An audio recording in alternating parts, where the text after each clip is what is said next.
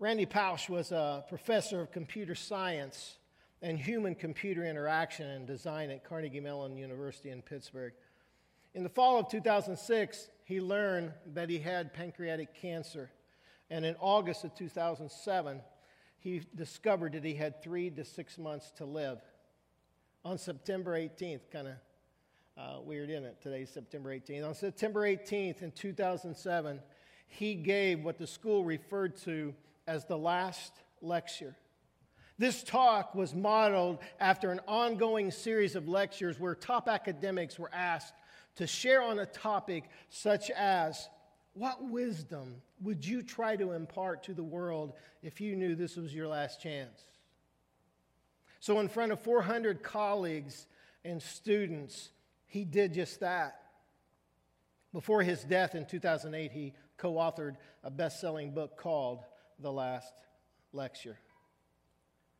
We find a similar story or stories in the Old Testament where we read about two men who were also facing death.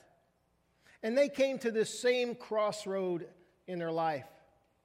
And they also shared a very compelling message to the people of Israel. The first guy was a man named Moses. And we find his final teachings to the people of Israel in the book of Deuteronomy.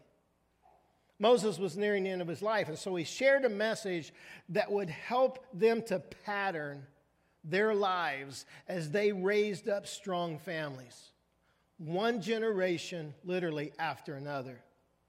So, this is what we read in Deuteronomy chapter 6, verses 4 through 7. Moses says, Listen, Israel, the Lord our God is the only true God. So, love the Lord your God with all your heart, soul, and strength.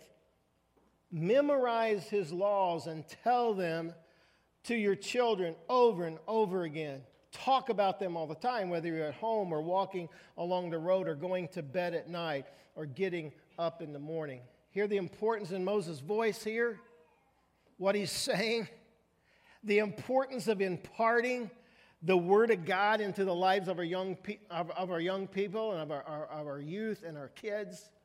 I mean, so many families are represented in this room. We need to take these words to heart.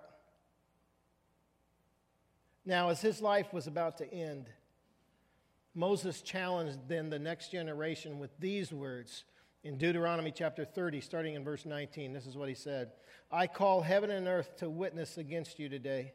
I place before you life and death, blessing and curse. Choose life so that you and your children will live and love God, your God, listening obediently to Him, firmly embracing Him. Oh, yes he is life itself. Underline that because, man, that is such a powerful phrase. He is life itself. A long life settled on the soil that God, your God, promised to give your ancestors, Abraham, Isaac, and Jacob. Now, one of the young men who accepted that challenge that day was a man by the name of Joshua. He would become a man of faith. He would become a man of vision, of integrity, of conviction, of courage, a man, a man you could trust your life with. In fact, an entire nation of men willingly followed him as, as he led the children of Israel into the promised land. And toward the end of his life, he also challenged the next generation. And like Moses, this was his final message. This was his last lecture. And so at the age of 110, Joshua gathers the leaders of Israel together at Shechem, and he challenged them to obey the Lord who had fought for them and had given them an inheritance. And he warned them on the danger of falling away from God. Here's his message that's found in Joshua chapter 24, starting in verse 14. So now, fear God Worship Him in total commitment. Get rid of the gods your ancestors worshiped on the far side of the river, the Euphrates, and in Egypt. You worship God. If you decide that it's a bad thing to worship God, then choose a God you'd rather serve and do it today. Choose one of the gods your ancestors worshiped from the country beyond the river, or one of the gods uh, uh, of the Amorites, on whose land we, you're now living. As for me and my family, we'll worship God. Now, let me speak to you, dads, for a moment. Both Moses and Joshua knew that a nation was only as strong as its fathers. They knew that the Father holds in his hands the security of today and the potential for tomorrow. I believe that they understood this crucial component to the healing of a society, a society, and it's this it's men who have chosen to be the spiritual leaders that God calls them to be. That's why Joshua challenged the men of his day to be what God had designed them to be, and that was the spiritual leaders of the home and the spiritual leaders of the nation. So, I began to reflect on Randy Pausch's story the last lecture. And I began to reflect on the message that Moses and Joshua gave. And it made me think I mean, what if today, seriously, what if today was, was my last sermon? I mean, what if today was my last message to you, was my last lecture? I mean, what if God said, I need you over here, or I need you over there? Or what if God decided this was the day to take me home to be with Him? You see, if somehow I knew that 2016 was my last year on this planet, and my last year as a father, and my last year as a husband, as a grandfather, and as your pastor, what message would I want to leave you that would help you to shape and direct both your lives today as well as the lives of the next generation? Well, here's what I want you to remember. Let's pray, though, before we do that. Lord, I just pray for these next few moments. God, I just pray for your spirit right now to, to just embody us and fill us and infuse us. God, may your spirit really speak to our hearts today and help us to understand the importance of what we are about to say and what we are about to talk about. Because these things need to be passed on. This next generation of young people that are being raised up, Lord, they need to understand and know these things we are talking about. So, Lord, may it be a priority in our hearts. It's in your name we pray.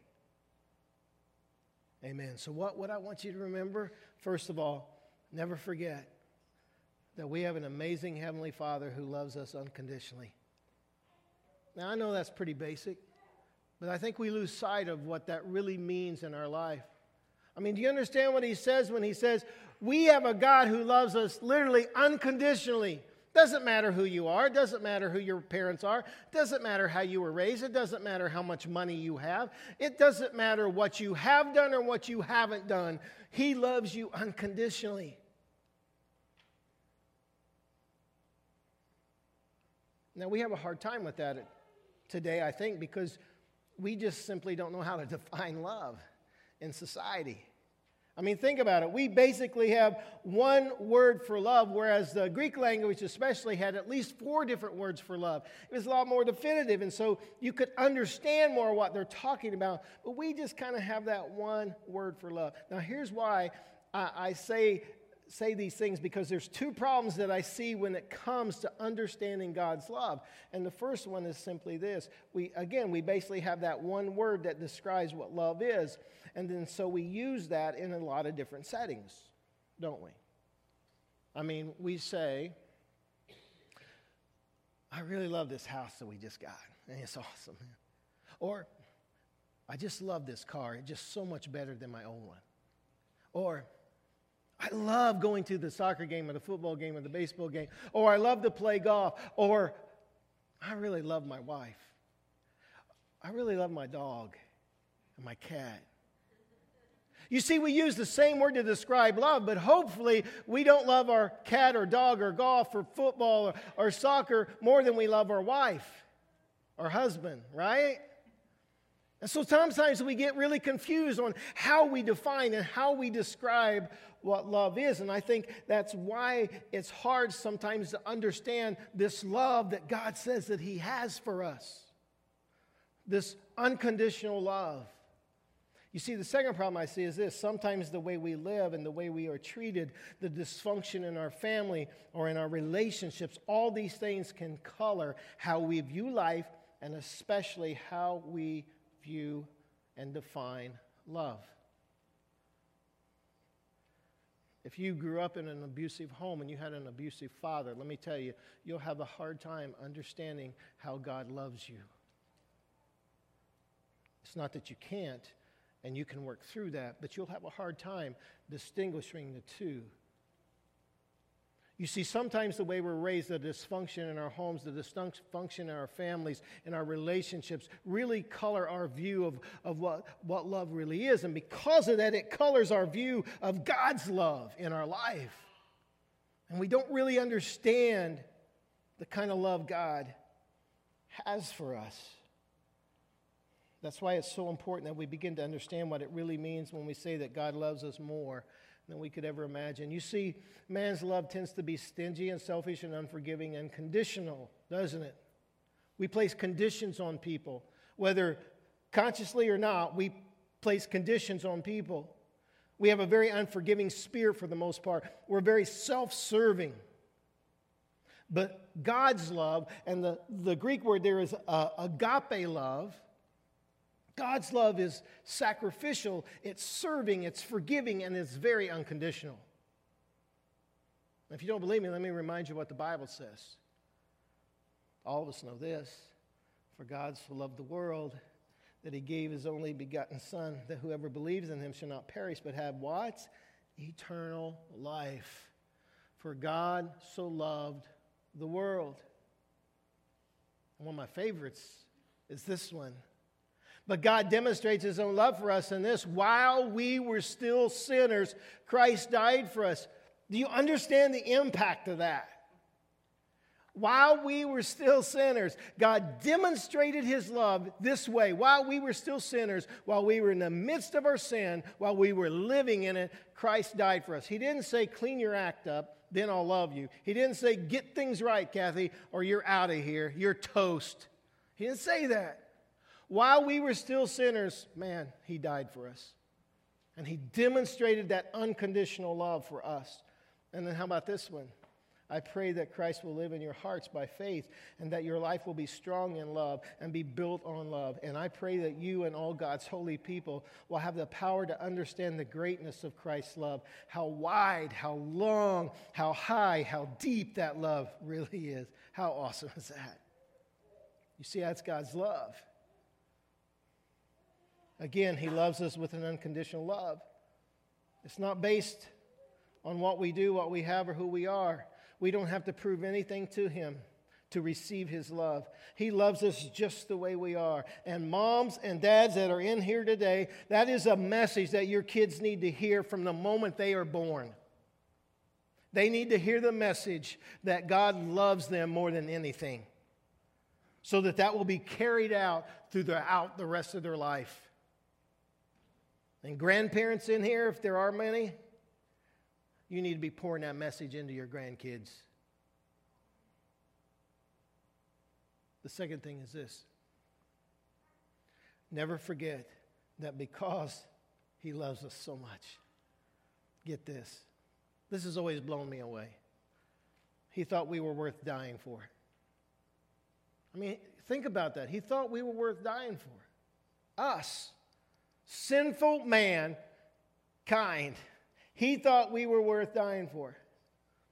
Now, here's the problem I see today statistics show us that, or tell us, that today's generation of young people are growing up thinking or acting like they have no true worth or value.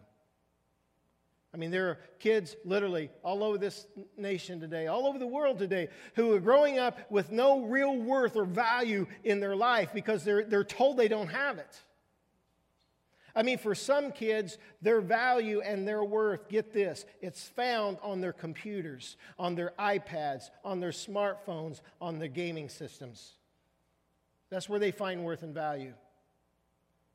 I mean, think about the amount of time your kids are on those electronics in their life.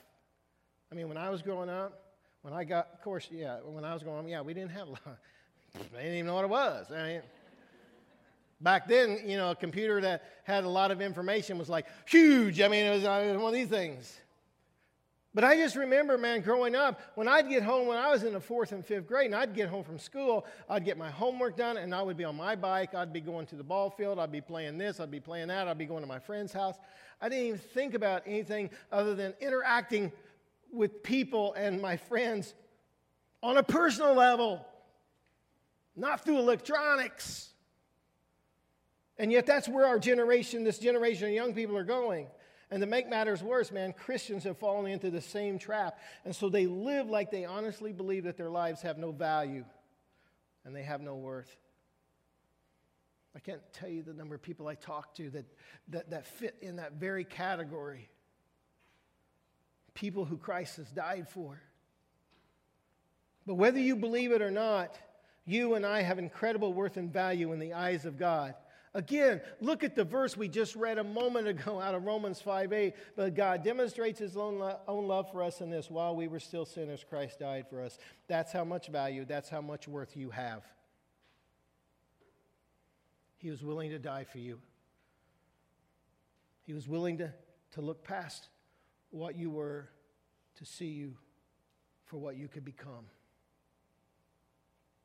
Paul goes on to say this in Ephesians chapter 2, verse 10. It's one of my favorite. I just want to give you a little snippet of it.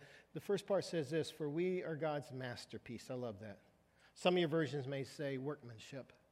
Same word. We are God's masterpiece. The Greek word translated masterpiece or workmanship, it's an inter- interesting word because it's the word in which we derive our English word poem from. And it literally means that which is made, a manufactured product. In other words, we are God's, get this, we are God's creative piece of originality. We have become God's showpieces. We have become His poems, His workmanship. How awesome is that? But again, the problem is this the world and our enemy are constantly telling us that we don't measure up and that we have no worth, that we have no value. And the sad thing is, a lot of people would rather believe them instead of believing the one who created us and then died to prove it to us how much value we have. I've told you this before, but when it comes to art, man, I'm not an artist. I don't draw. I, I mean, I do stick figures, but that's about it. I just don't draw. But, but I love to see paintings. I love to look at them. We went into a, an art gallery down in, um, down in the Outer Banks, down in the Duck area, uh, just this past week. And uh, there, there are some cool paintings. But there's always a section, and I even noticed it this week, there's always a section that have local artists and local talent. And I think that word sometimes is used very loosely, you know, when it comes to talent.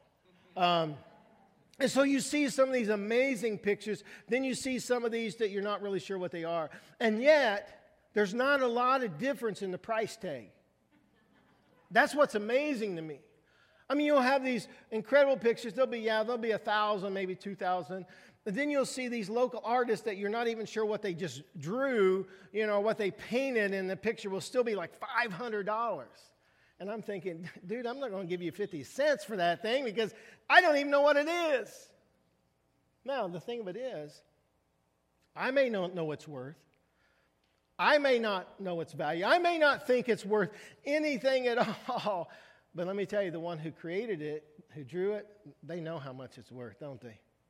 They know how much value they put into it. And then the people that follow that artist, they know how much value and worth is in that picture, don't they?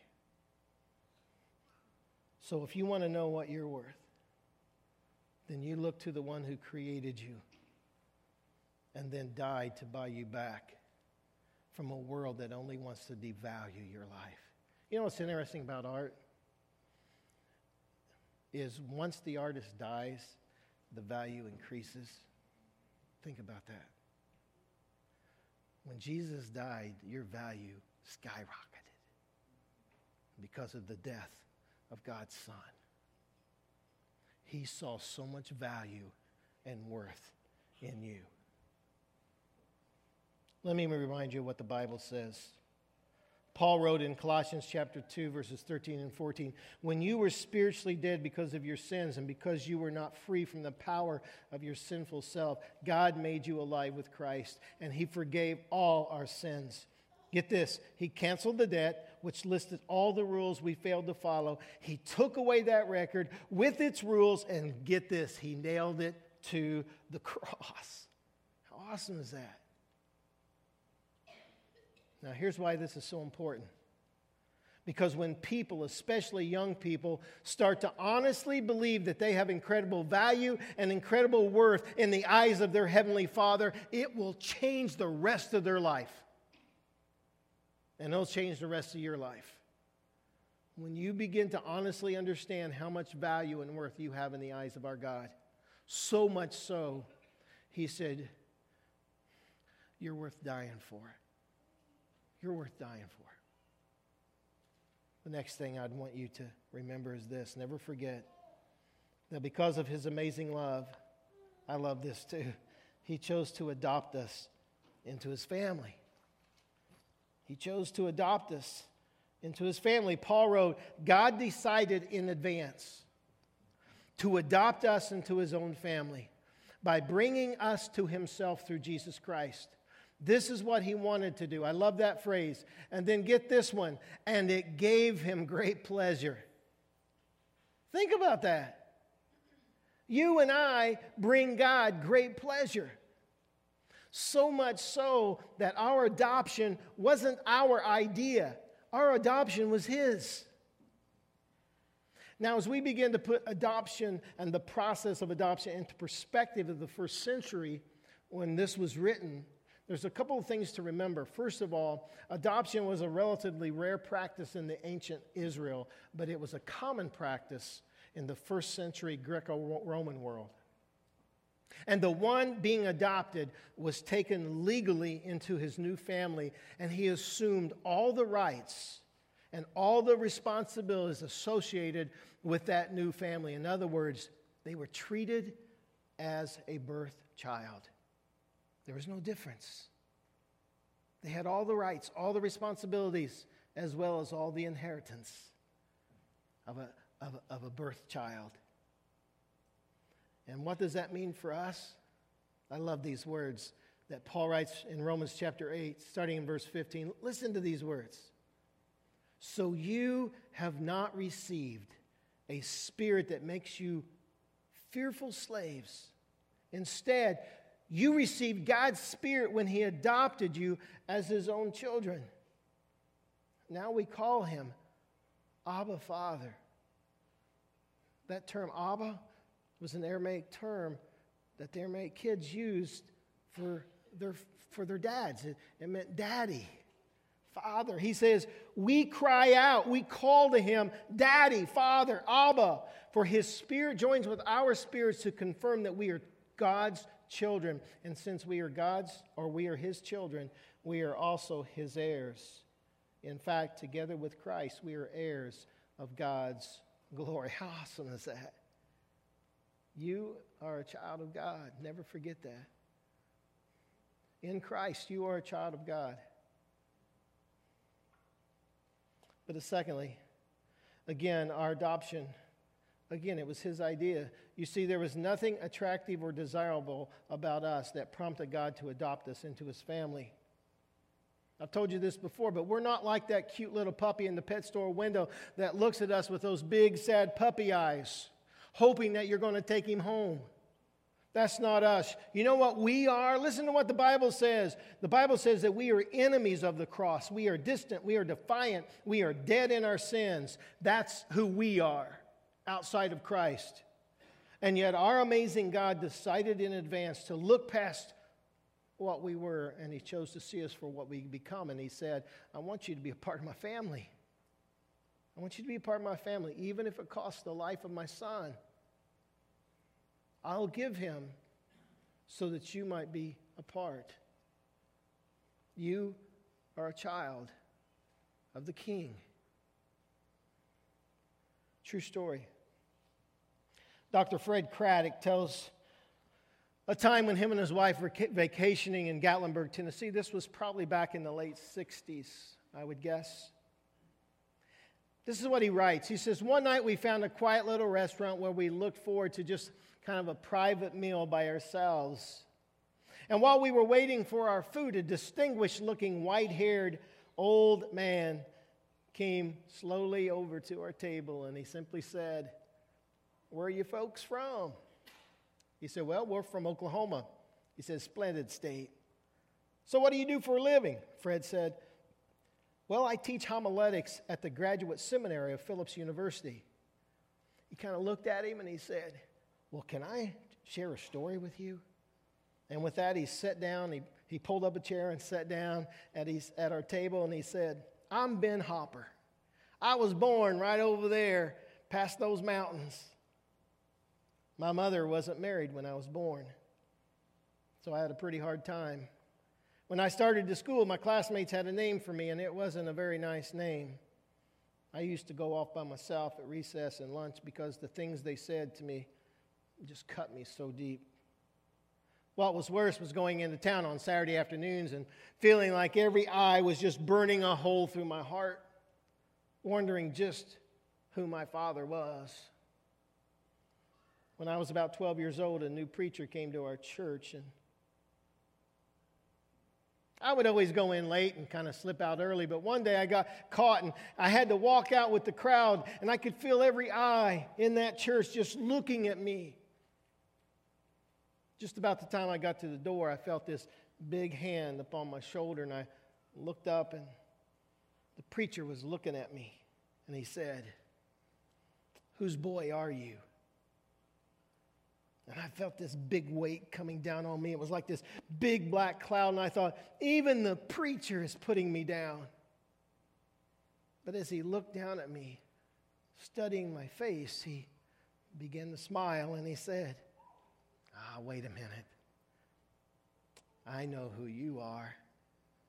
I see the family resemblance. You just you look just like him. You are a child of God. With that, he slapped me across the rump and said, Boy, you've got a great inheritance. Now go out and claim it. With tears in his eyes, he said, Those were the most important words anybody ever said to me. And he said, I never forgot them. I am somebody because I'm a child of God. Fred Craddock said that when the old man walked away, him and his wife began to talk, and he said he remembered from his study of Tennessee history that the people of Tennessee had elected a governor who had been born out of wedlock, whose name was Ben Hooper. Here's the bottom line because of the amazing love and grace of our Heavenly Father, He has adopted us into His family. And never forget, you and I are somebody. You and I are special. And we have an incredible worth and incredible value because my dad and your dad is the King of Kings and he is the Lord of Lords. And that's a message that has to be passed on to the next generation. Now, I have one more thing to share. But before I do, let me tell you why I believe that this is so important for parents, for grandparents, for friends, and for this church to pass these things on to others. You see, as we think back on Joshua, the Bible says that the nation of Israel followed God faithfully throughout his life. In fact, the Jews entered the promised land under Joshua's leadership. And yet, even though they had seen God's awesome display of power, even though they had received God's promise over time, things changed. So, this is what we find in Judges chapter 2. Joshua has just died. And as we pick up the story in verse 10, this is what we read. Eventually, that entire generation died and was buried. Then another generation grew up that didn't know anything of God or the work he had done for Israel. Now, what in the world happened? I mean, at the end of their lives, both Moses and Joshua challenged and commanded the people to teach and to pass on the things they had been taught to the next generation. And as we just read, that didn't happen. Instead, they stopped worshiping the Lord and they began to worship idols. And they began to compromise, and soon they became just like their pagan neighbors. Look at verses 11 through 13. The people of Israel did evil in, in God's sight. They served Baal gods. They deserted God, the God of their parents who had led them out of Egypt. They took up with other gods, gods of the peoples around them. They actually worshiped them. And oh, how they angered God as they worshiped God Baal and goddess Ashtoreth. Why did this happen? It happened because they became comfortable. It happened because they compromised their values. It happened because they compromised the Word of God and they stopped passing on godly morals and godly values to the kids. Let me tell you, you and I are supposed to pass on that baton of faith to the next generation. You and I are supposed to pass on the message that we have a God that loves us more than we could ever imagine. That we have a God that thought we were worth dying for. We have a God who is willing to adopt us into his family. That message has to be passed on. But let me tell you, it begins with a choice. As Joshua declared before his death, As for me and my house, we will we'll serve the Lord, man. We'll worship God. You see, it's a choice. It's a choice that you make, and it's a choice that I make. Which brings me to the last thing, and that's this. As I said a moment ago, there's one last thing we have to remember. You and I have a choice to make. God will not force his amazing love on us. We have to choose to accept what he has given through his death and resurrection of his son.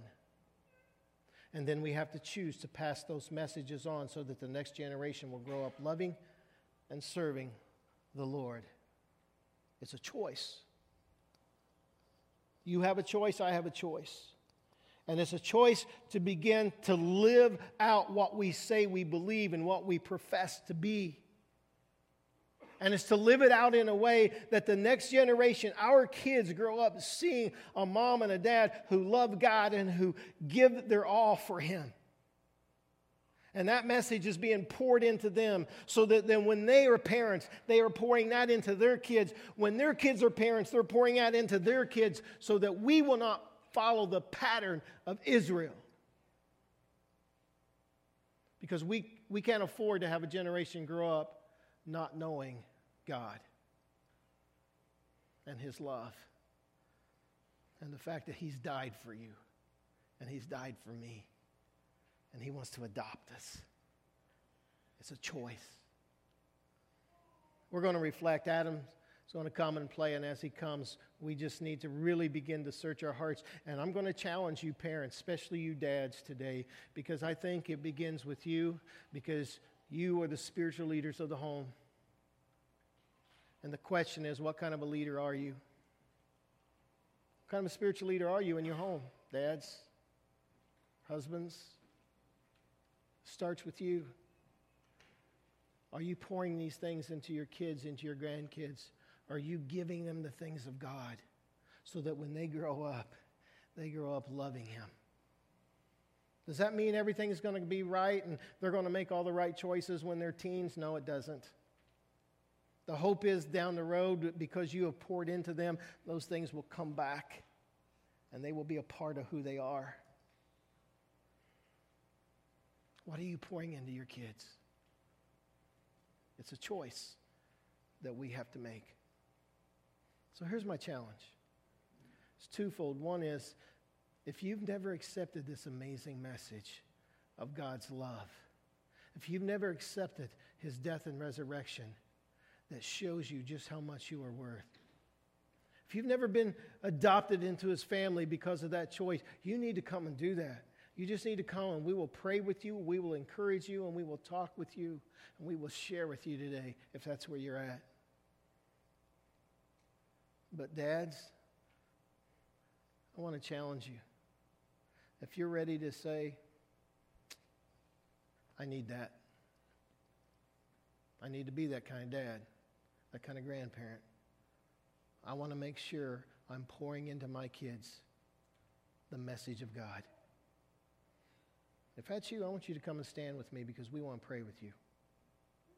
And we want to encourage you today to be that kind of a husband, to be that kind of a father, to be that kind of a leader, not only in your home, but in the church. So if that's you, you just come and stand with me because we want to pray over you today. So let's reflect. If you have a prayer need or you just want to accept this message, you come and sit down. But if you're a dad today and you just want to say, That's me, I want to do that, I want to be that dad, you come and stand. We're going to pray with you right now. Just get up where you're at and you just come.